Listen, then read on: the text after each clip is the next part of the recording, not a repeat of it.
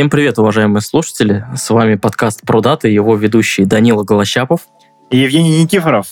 Сегодня мы, как всегда, будем обсуждать э, мир дейта и, соответственно, дейта практики. Э, и сегодня мы поговорим про направление Data Quality. Это направление, которое, может быть, не так часто встречалось на ваших радарах, но оно набирает популярность и становится все более и более востребованным. Сегодня с нами э, наш гость, руководитель Data Quality направления в российском ЕПАМе Роман Юшин. Привет, Рома. Привет. Привет. Ну и давай начнем с традиционного вопроса. Расскажи, пожалуйста, немножко про себя, как ты пришел в ЕПАМ, как начал заниматься вот этим вот направлением. Э, в компании EPAM я уже работаю больше пяти лет и изначально пришел в зарождающуюся тогда дата-практику. Э, в Санкт-Петербурге нас было человек 20 на тот момент. Э, сейчас, надо сказать, уже более 500 по России специалистов в дейта.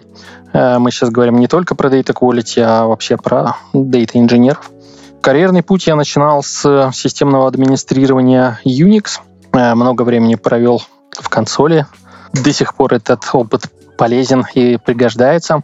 После чего я попал в продуктовую компанию, где начинал заниматься тестированием программного обеспечения и прошел такой длинный путь от ручного тестировщика Потом я стал автоматизированным тестировщиком, и потом у меня уже был такой первый дейта проект, можно сказать, но он был на Enterprise. Мы делали решение Master Data Management систем.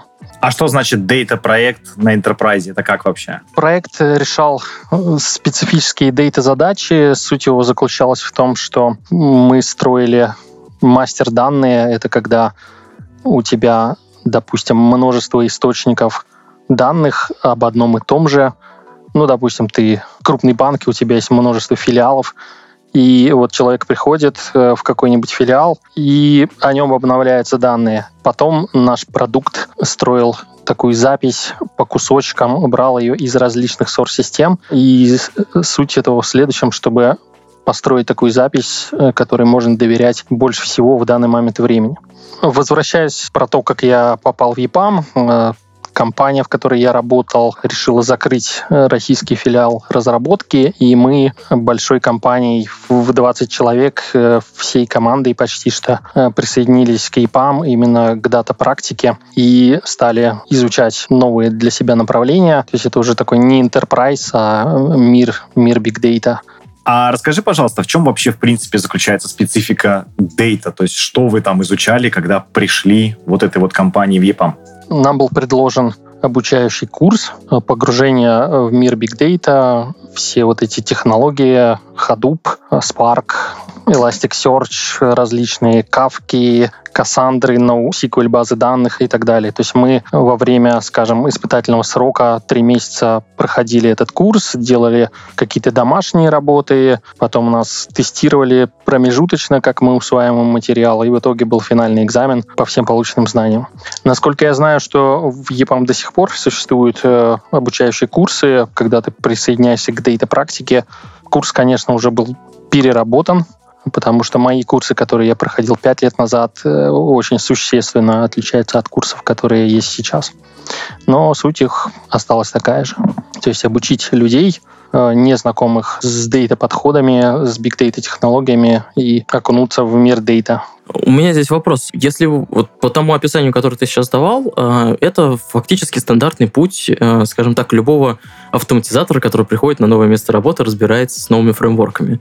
Да, ну, то есть ты учишь какие-то новые технологические вещи и, соответственно, потом начинаешь их применять. А если мы посмотрим на Data QA направление в целом и э, исключим отсюда вот эту специфику, связанную с какими-то доменными технологиями, то можешь как-то специфицировать, чем Data QA само направление, помимо технологии, да, отличается от стандартных автотестов э, или перформанс-тестов, соответственно, которые делают многие-многие э, тестировщики на разных проектах. А, но я, наверное, соглашусь, что мы в каком-то плане пересекаемся с классическим э, тестированием, потому что прежде чем как что-то тестировать, нужно, во-первых, понять, что тестировать и как, э, подготовиться к этому, и убедить заказчика то, что мы будем делать, действительно будет решать нашу проблему, а именно качество данных. Но когда мы говорим про data quality, нужно понимать, что вся наша работа очень сильно сфокусирована на дейта.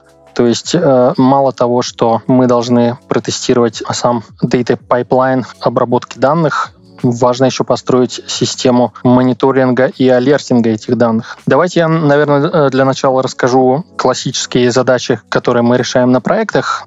Наше подразделение вообще в целом называется Data and Analytics. Соответственно, проекты все связаны с Data. Э, мы обрабатываем какие-то данные заказчика и стараемся получить оттуда какую-то ценность. И Задача сводится к следующему. Когда у нас есть э, различные источники данных, э, и мы данные собираем для последующей аналитики, каким-то образом данные забираем к себе, как-то их очищаем, преобразовываем. Это полбеды. То есть мы таким образом проверяем data pipeline по загрузке данных и по, по трансформациям. Такой классический ETL-процесс. А, еще есть важная задача по организации мониторинга и алертинга э, на живой продакшн-системе. Потому что когда мы протестировали вот этот data pipeline на каких-то специально подготовленных данных, и убедились, что он работает. Это хорошо, но в живой продакшн-системе вдруг может что-то произойти, да, у нас вдруг сломается какой-нибудь датчик на оборудовании, и данные перестанут поступать, либо данные будут приходить вне рамках валидных значений по какой-то колонке, и об этом надо, надо знать, и надо, видимо, кого-то оповещать, что-то с этим надо делать. То есть это вторая часть работы, э, довольно интересные. Ну и вообще нужно общаться с бизнесом и погружаться именно в бизнес-область определенную, плотно работать с аналитиками и разбираться, что именно лежит у тебя в источнике данных, а правильные ли там данные в принципе, какой вообще смысл этих данных, чтобы создать какие-то правила проверки качества этих данных. На самом деле то, что ты сейчас описал, оно достаточно сильно перекликается с ежедневными задачами просто дата инженеров обычных, которые точно так же решают задачи мониторинга, э, решают задачи загрузки, трансформации, там различные какие-то э, quality гейты ставят на пути вот этих вот трансформаций. И я хотел бы понять, а в чем специфика непосредственно QA? Да, то есть где вот обязанности дата инженеров расходятся с QA? может быть, у них разный фокус, или, может быть, у них разное э, видение проблемы. То есть почему нужно для этого заводить специальную вот роль, которая вот сфокусирована именно на качестве? Ну, вообще, во всем классическом процессе э, разработки программы обеспечения очень приветствуется иметь отдельных специалистов по тестированию для любой задачи, потому что независимое тестирование, оно может выявить больше проблем, которые не дойдут до продакшена, которые мы сможем зафиксить гораздо раньше и с минимальной ценой, так скажем. Обычно у нас на проекте действительно есть множество инженеров, которые занимаются теми или иными делами. Допустим, дата-инженер пишет код, который может забирать какие-то данные как-то их трансформировать, очищать, допустим, или добавлять какую-то дополнительную метаинформацию туда. Есть люди, которые занимаются инфраструктурой, да, DevOps-инженеры помогают там выстроить CI/CD-процессы, помогают настраивать какие-то кластера и так далее. А Data Quality инженер — это, по сути, человек, занимающийся контролем качества, качества данных, качества работы пайплайнов и так далее. А в какой момент он этим, собственно, качеством занимается? То есть контролирует что и в какой момент? То есть когда? Когда ответ на этот вопрос э, как можно раньше, потому что есть определенные принципы тестирования программного обеспечения, и которые говорят, что в тестировании должно происходить как можно раньше. То есть в идеале это одновременные процессы. То есть пока разработчик занимается там написанием data пайплайна, человек data quality, э, он занимается анализом источников данных, э, придумывает правила качества, придумывает какие-то, может быть, тестовые данные, которые могут проверять этот пайплайн, общается с заказчиком, делает такие классические вещи из классического тестирования такие как тест-план, тест-стратегия, согласует это все с заказчиком, чтобы убедить его, что наши проверки действительно проверяют то, что надо, и на выходе получим качественные данные. Почему это важно? Ну, то есть как мы можем сделать какие-то выводы по данным, которые приехали испорченными. То есть это очень важный процесс. Контроль качества данных должен быть обеспечен, потому что бизнес принимает по ним какие-то важные для себя решения. Допустим, не знаю, продолжать бурение скважины для нефти или не продолжать. То есть это такое дорогостоящее занятие, которое может стоить много денег. Расскажу call story с предыдущего своего проекта. Мы тоже бок о бок работали с э, DataQA командой, и, собственно, у нас достаточно такие были большие, э, большие etl процессы, которые мы, соответственно, пытались строить через такую клауд etl штуку, как SnapLogic.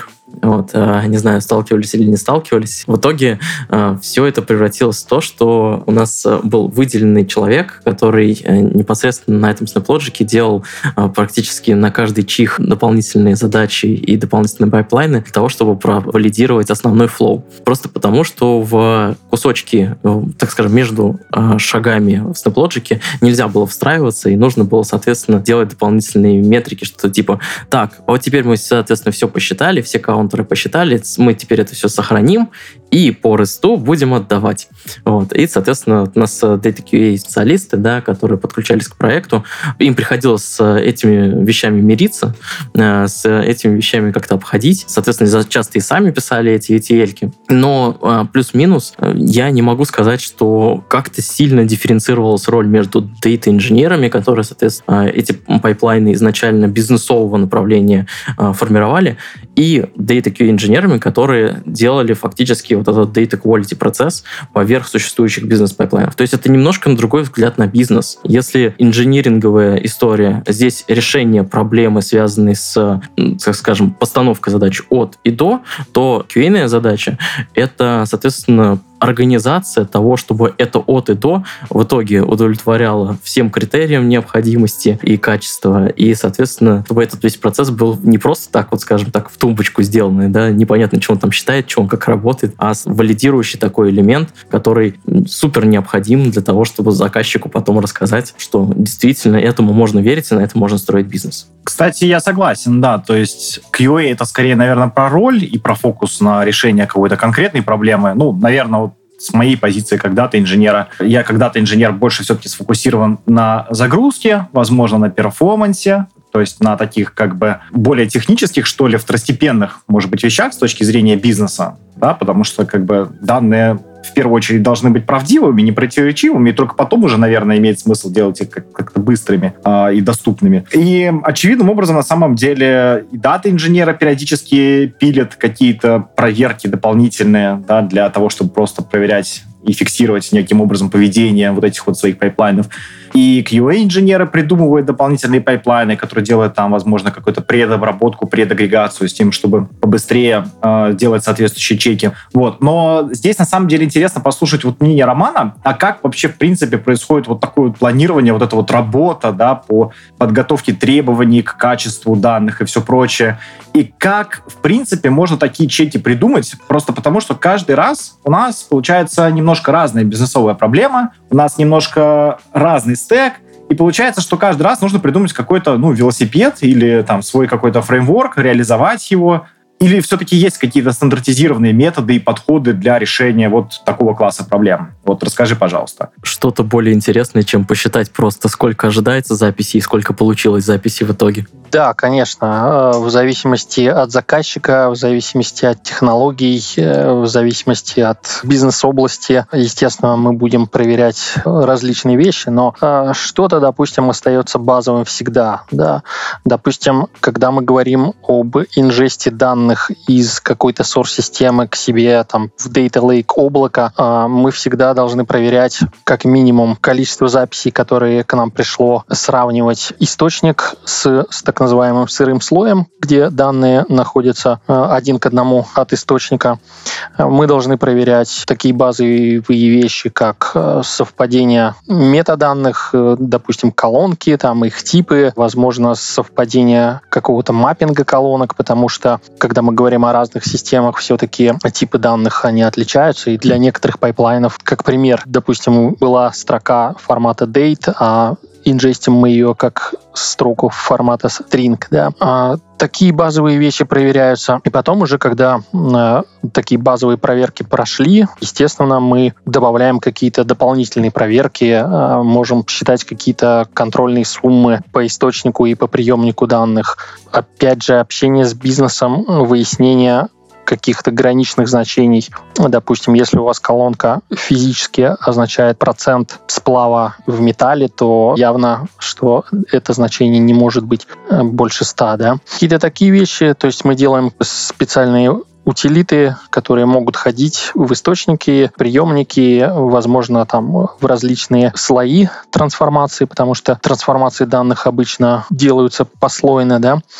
Смотри, ну вот получается, что если вы пишете разные утилиты, да, как бы фокус смещен именно больше, наверное, на разработку этих самых утилит. И поэтому вот вопрос, а в QA вообще бывают, например, ручники? Ты имеешь в виду в Data QA, Data Quality? Да, в Data Quality бывают, то есть другие роли, или это вот все-таки автоматизаторы, супергерои, которые умеют, я не знаю, там, мониторить данные и делать там какую-то фильтрацию, алертинг и проверять какое-то качество, но только вот средствами каких-то тулов. Вообще, конечно, у нас бывают и ручные задачи. То есть прежде чем писать какие-то утилиты, да, ты можешь попробовать сделать что-то руками. Допустим, положить в источник какое-то какое значение, потом прогнать data pipeline, посмотреть, что на выходе, понять, что должно происходить, а потом уже ты пишешь специальную программу, которая будет э, за тебя эти все манипуляции делать. То есть э, то же самое с какими-то логическими преобразованиями данных между слоями. Вот если у нас есть логика,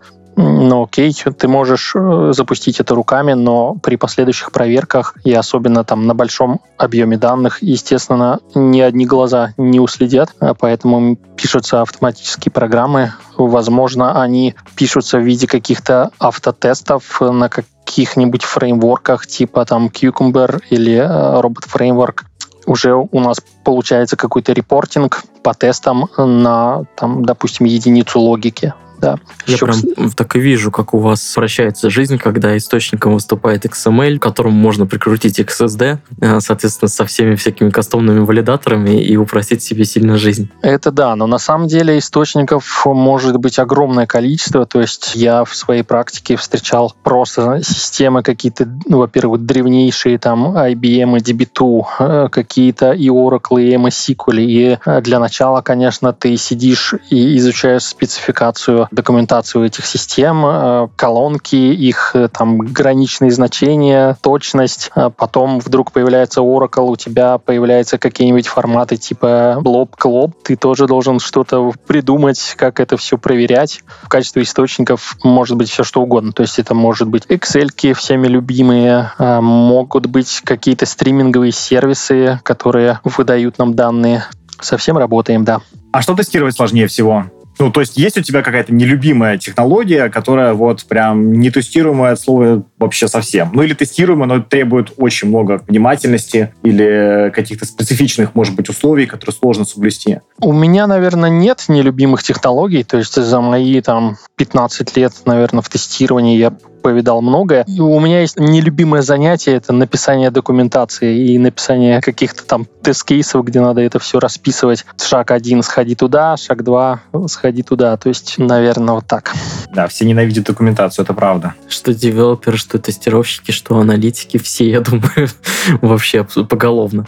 А, раз мы затронули сейчас инструментарий, давай про него немножко и поговорим. Мы примерно представляем, с чем сталкиваемся, да, когда работаем а, над data пайплайнами, над ETL-процессами. И, соответственно, автотестировщики, я уверен, тоже э, прекрасно понимают, э, какие э, и виды тестов могут быть автотестов, и какие фреймворки им позволят это дело писать. Что касается Data QA, э, можешь здесь рассказать какие-то, соответственно, инсайты да, по поводу вашего инструментария?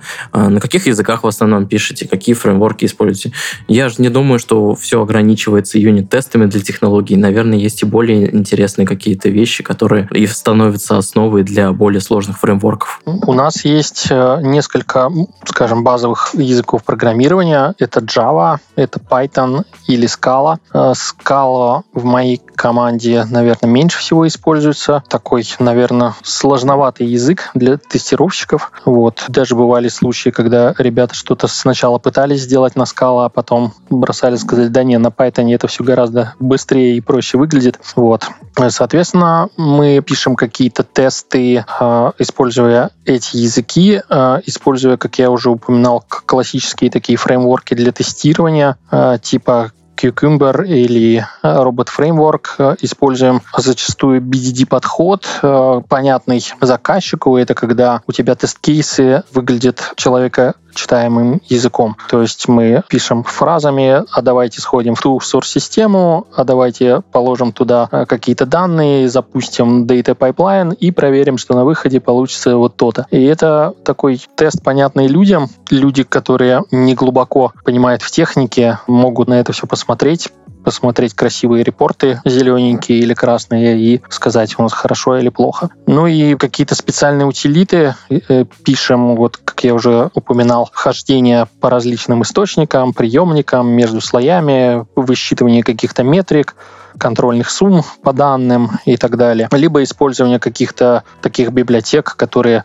на лету у нас могут что-нибудь считать. Вот, э, допустим, Amazon DQ, очень известная штука, или, допустим, какие-нибудь Apache Griffin, что-нибудь такое.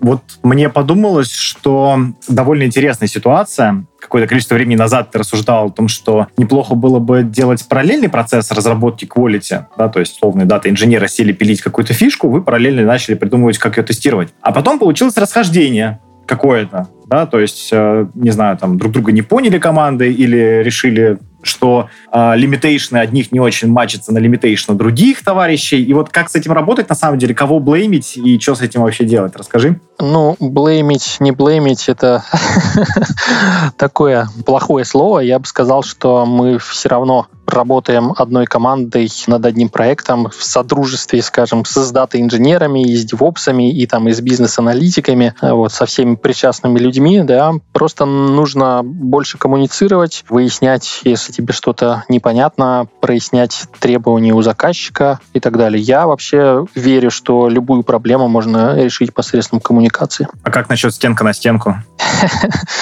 Э, не практикуем. Я видел, кстати, достаточно часто, когда, соответственно, начинаются спринты, начинаются какие-то работы, что э, сразу возникает вопрос э, достаточно большой, чем заниматься определенному пласту людей. Это не только QA, да, это, соответственно, могут быть и в том числе разработчики, которые не включены в какие-то процессы. Соответственно, если мы возьмем какой-нибудь Scrum-процесс, то вы же будете тестировать что-то уже имеющееся или, соответственно, делать какие-то заготовки. Можешь рассказать, как Data QA справляется и как он себя проявляет в начальной фазе да, проектов, а, спринтов, ну или, соответственно, пока, может быть, еще нечего тестировать? Ну, как я уже говорил, пока нечего тестировать, естественно, надо к этому ко всему готовиться, то есть э, подготовка тестовых данных, э, изучение особенностей источников, вот, выяснение с бизнесом каких-то граничных значений. А вообще в таком agile мире совсем не запрещается брать какие-то другие задачи, потому что если у тебя есть бэклог,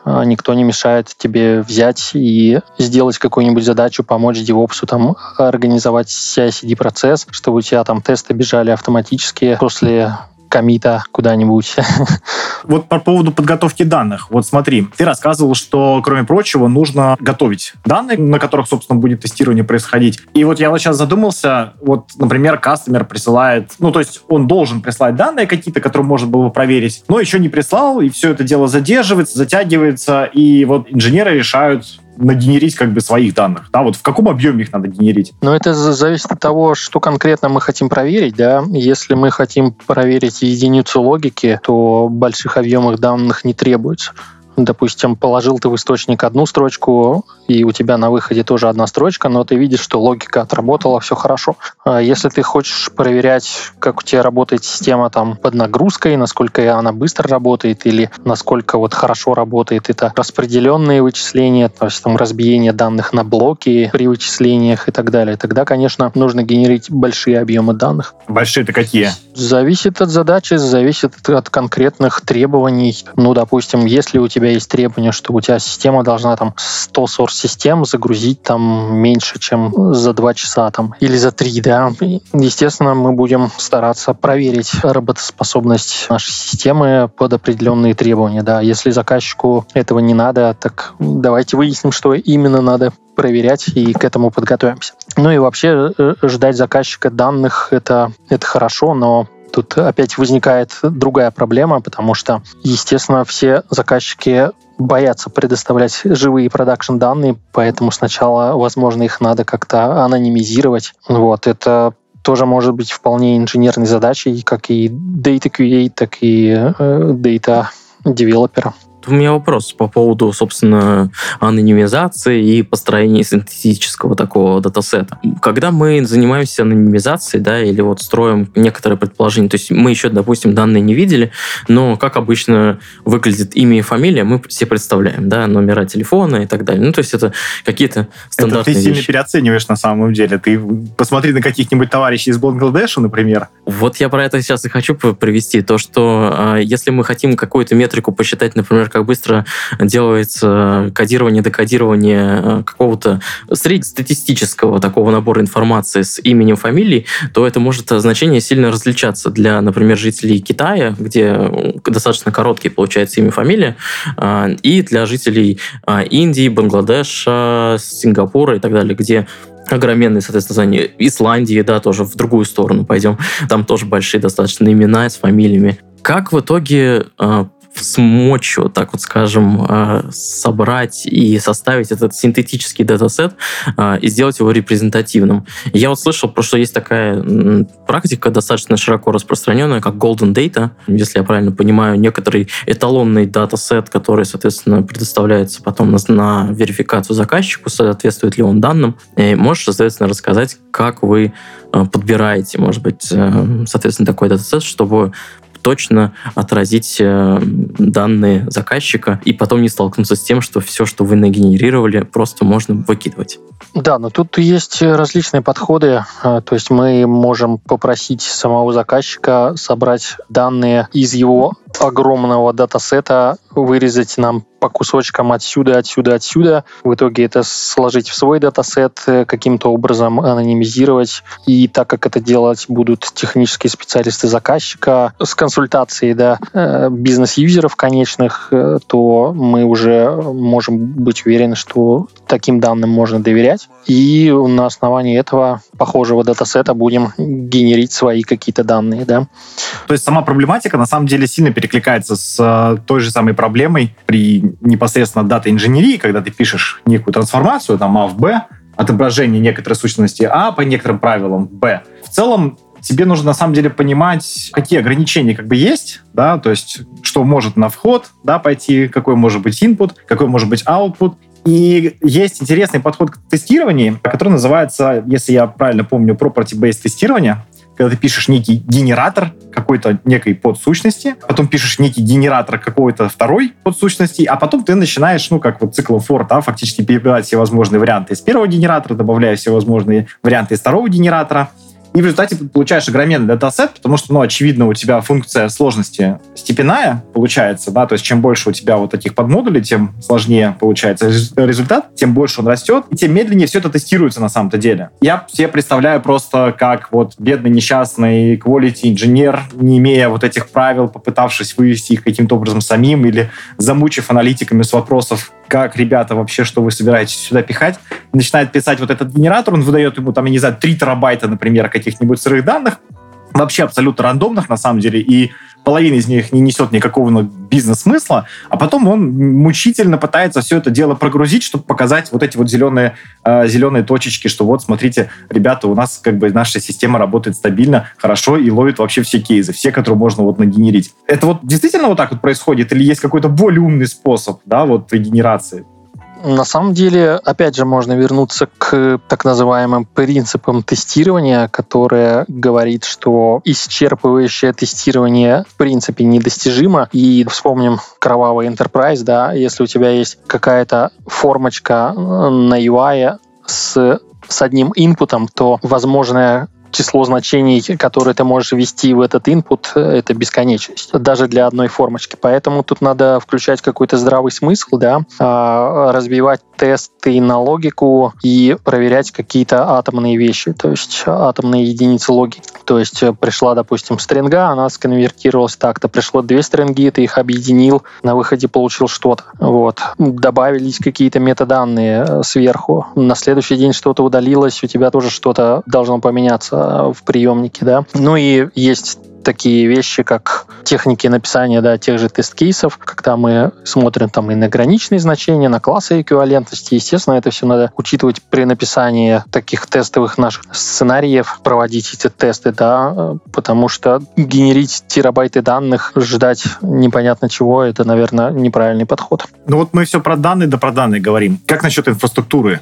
Инфраструктура — это прекрасно. У нас есть множество проектов, где мы тоже занимаемся инфраструктурой. То есть обычно для какой-то аналитики, да, с современными технологиями нам нужны вычислительные мощности, какие-то сервисы, предоставляющие эти мощности, облачные технологии, я имею в виду а, Amazon, всеми любимый, да, Google Cloud или там Microsoft Azure. Соответственно, с чего начинается дата-проект, естественно, он начинается с какой-то инфраструктуры. То есть э, есть DevOps команда, которая может написать код на каком-нибудь терраформе, который поднимает какие-то ресурсы в облаке. Перед тем, как э, пользоваться этой инфраструктурой, естественно, ее надо тоже протестировать. Я знаю несколько таких проектов, когда как раз для начала мы должны протестировать, что инфраструктура рабочая, что э, удовлетворяет всем требованиям безопасности, каким-то политикам compliance, S3 бакеты у тебя зашифрованы, кто-то имеет доступ в инфраструктуру, кто-то не имеет. Вот это скорее такая не, э, не то чтобы data QA задача, но все дата-проекты начинают с инфраструктуры, а потом уже начинаем подключать э, источники данных, начинаем э, данные туда затягивать и проверять это все, да. Давай немножко про технику поговорим. Вот если мы, соответственно, перешли уже к вопросу о клауде, встает резонный вопрос. А, есть проект, который хочет что-то делать с клаудом, да, хочет как-то что-то развернуть. А, и они, помимо того, что хотят развернуть э, себе какой-то инстанс, там, не знаю, набор EC2 нод в Амазоне, они, скорее всего, хотят, чтобы вы написали, реализовали какую-то логику через один из сервисов, дата-сервисов, э, или он там будет сохранять данные, или что-то что подобное. Как такое тестировать? То есть тестировать на продакшн Амазоне может быть супер накладной историей. Да? То есть это не совсем дешевая операция. Амазон все-таки это не то, что стоит у вас под столом, и то, что хочет от вас денег. Вот, все-таки. Поэтому встает резонный вопрос, как тестировать э, клауд? Ты имеешь в виду инфраструктуру? Не только инфраструктура, соответственно, уже когда решение делаем. То есть вот, например, мы сделали ETL, который, соответственно, сохраняет что-то в DynamoDB. Да, то есть, и, соответственно, после этого из этого DynamoDB что-то каким-то запросом достается. Нам нужно понять, что этот запрос возвращает то, что нам нужно. Что мы сохранили данные в DynamoDB верно. А, что мы, соответственно, их потом забираем оттуда верно. И это же большое количество различных э, тест-кейсов, да, которые, соответственно, необходимо к системе применить. Но далеко не всегда вероятно, что мы можем э, просто пойти на продакшн-базу и сказать, так, ребята, все стоп, у нас тесты начинаются, сейчас мы проведем, соответственно, тестирование, потратим на это, там, не знаю, 100 долларов, потому что запрос вытащит 10 терабайт данных, потом отпустим продакшн, будете, соответственно, дальше выполнять свой продакшн. Вот. То есть это же так не должно работать. Э, на самом деле, действительно, cloud это дорого, и он стоит денег, и обычно компании-заказчики это осознают, и деньги у них есть, и они активно пользуются и клаудами, и имеют там премиум саппорты, когда э, по любой проблеме можно написать, тебе в течение суток кто-то отвечает. Как это все происходит? Естественно, когда мы организовываем продакшн data проект, э, все начинается с инфраструктуры, инфраструктура таким же образом тестируется. Тут мы говорим не про data QA, а скорее вот про такое классическое тестирование. Действительно разворачивается несколько environment, сначала там девелоперский, потом этот э, какой-нибудь тестовый, потом UAT-шный, а потом уже продакшн. И гоняются специальные тесты. Допустим, если тебе надо создать какие-то ресурсы, откуда-то, как ты сказал, э, сделать какие-то запросы, то эти тесты делаются, автоматизируются, да, и, соответственно, проверяется э, работоспособность всего клауда. То есть вот ты создал какой-нибудь там SageMaker ноутбук, загрузил туда данные, что-то позапускал, получил ожидаемый результат, и потом, допустим, грохнул эти ресурсы, потому что они нам больше не нужны. То есть э, начинаем мы с тестов инфраструктуры, а потом уже, когда инфраструктура выходит в продакшн, вот есть у нас клауд, да, который мы протестировали и сказали, вот это наш продакшн, и туда уже будет деплоиться готовое протестирование решения, в котором принимали участие там Data QA, тестировав это само решение, да. То есть тут э, классический подход, то есть мы свое решение по ингесту данных тоже тестируем на разной инфраструктуре, на разных аккаунтах, я имею в виду там develop, тест, UAT, и потом, естественно, оно деплоится на продакшн. И да, это стоит денег, и да, ну а что поделать? Это все равно лучше, чем твои железные э, шкафы, которые стоят у тебя. И на самом деле есть очень множество проектов, когда заказчик вырос из их железной инфраструктуры. Мы помогаем им мигрировать именно в облачные какие-то сервисы, чтобы э, у него была возможность масштабирования этих сервисов, то есть в зависимости от нагрузки, там поднимаются дополнительные ноды вычислительные, что-то там происходит и так далее. То есть чего не может обеспечить железная инфраструктура. Очень частый кейс сейчас. Небольшое дополнение для наших слушателей, я думаю, здесь стоит сказать. Несмотря на э, автотесты, которые имеют за собой, так скажем, континуус, некоторую да, природу, как, которые будут бежать, условно говоря, на каждый день, каждую неделю, каждый месяц. А здесь мы скорее, если я правильно понимаю, да, мы рассматриваем некоторые э, промежутки времени, когда мы тестируем э, инфраструктуру именно для того, чтобы, соответственно, соответственно, убедиться в том, что у нас все работает, все в работоспособном состоянии. И здесь хочется еще задать такой вопрос.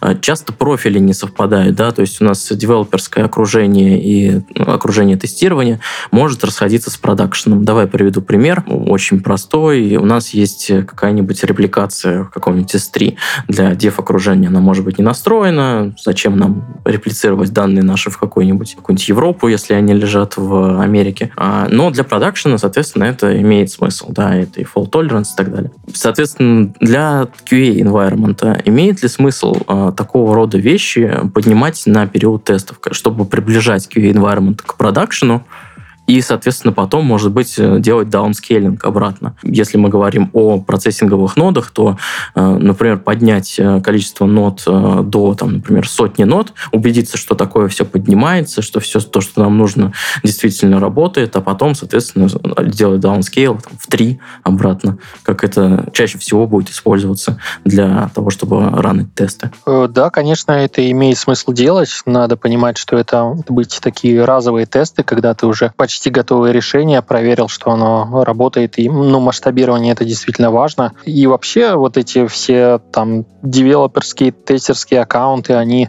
они, в принципе, меньше, чем продакшн всегда, да. Ну, а на самом продакшене у тебя должно быть большое количество нод, то есть сколько, столько нужно э, для нормальной производительности системы я на самом деле не очень понял, а вы вот этот шаг, да, тестирование инфраструктуры, то есть получается, что QA команда тоже в этом участвует? Это зависит э, на самом деле очень сильно от проекта и от заказчика. То есть э, на самом деле это мой самый любимый ответ, когда ко мне приходят люди и что-то спрашивают, чаще всего я говорю, зависит от заказчика. То есть какая будет у меня команда, три человека или 300, какие а, а, облака мы используем, там Amazon, а, Google или Azure, какие там технологии, какие источники данных, взаимодействуем ли мы там с заказчиком, только мы или у заказчика есть еще какая-то своя команда. Это все очень специфично и очень зависит от проекта. То есть у нас есть отдельные проекты по тестированию инфраструктуры, у нас есть отдельные проекты проекты по вот построениям таких data пайплайнов. Все зависит от того, куда вы придете, да, на какой проект. Мне кажется, очень интересный опыт когда тебя пускают на какой-нибудь environment, ну, пусть это будет даже dev или какой-нибудь UAT, и дают тебе что-нибудь там сломать. Не знаю, там, вырубать какие-нибудь докеры, я не знаю, там, грохнуть пару нод просто, на которых Кассандра там ранится, с тем, чтобы проверить, что да, действительно, наш fault tolerance работает, что система стабильна, что все хорошо. Э, вот у тебя были такие случаи на самом деле? Режим хаос-манки. Это как, как этот, как фильмы «Гремлины», да? Типа там вот злобный такой маленький гном, который ходит и все ломает. У меня на одном из проектов был э, маленький гном, которого мы потом нашли. Просто кто-то удалил продакшн, кластер EMR-овский, но потом Боже. по логам мы вычислили, кто это был. А что с ним сделали? Эм, просто терминейтили продакшн кластер, но, слава богу, его там мало кто использовал, поэтому переподняли новый э, из, из релиза Branch, и, наверное, никто этого не заметил. А с человеком что сделали потом? А, он раскаялся. Поучительная история, спасибо. Вернули в обычный QA. Нет, это был на самом деле коллега со стороны заказчика, поэтому... Ну, кстати, вот интересно, а расскажи еще про какие-нибудь кейсы. Что, в принципе, удалось потестировать о чем это было, может быть, какие-нибудь случаи, когда вы там, я не знаю, всех пасли, нашли какую-нибудь там суперкритичную багу за 3, за 3 секунды перед деплоем, вот так вот, и вот она бага, и вы такие, как бы вот. Э, ну, на самом деле, я участвовал во многих проектах э, для различных компаний, для различных направлений. То есть построение Data Lake и аналитика данных для крупной фармацевтической компании с источниками данных с производств, с каких-то лабораторий. Проект, допустим, по, по управлению парком автомобилей, когда компания берет на себя обязательство следить за чужим автопарком и отслеживать э, состояние автомобилей, кого надо на ремонт, кому запчасти заказывать и так далее. У нас много проектов в разных областях, э, работают также мои коллеги, то есть бывают проекты отслеживания состояния оборудования и прогнозирования выхода из строя вот этого оборудования, допустим, бурильные установки.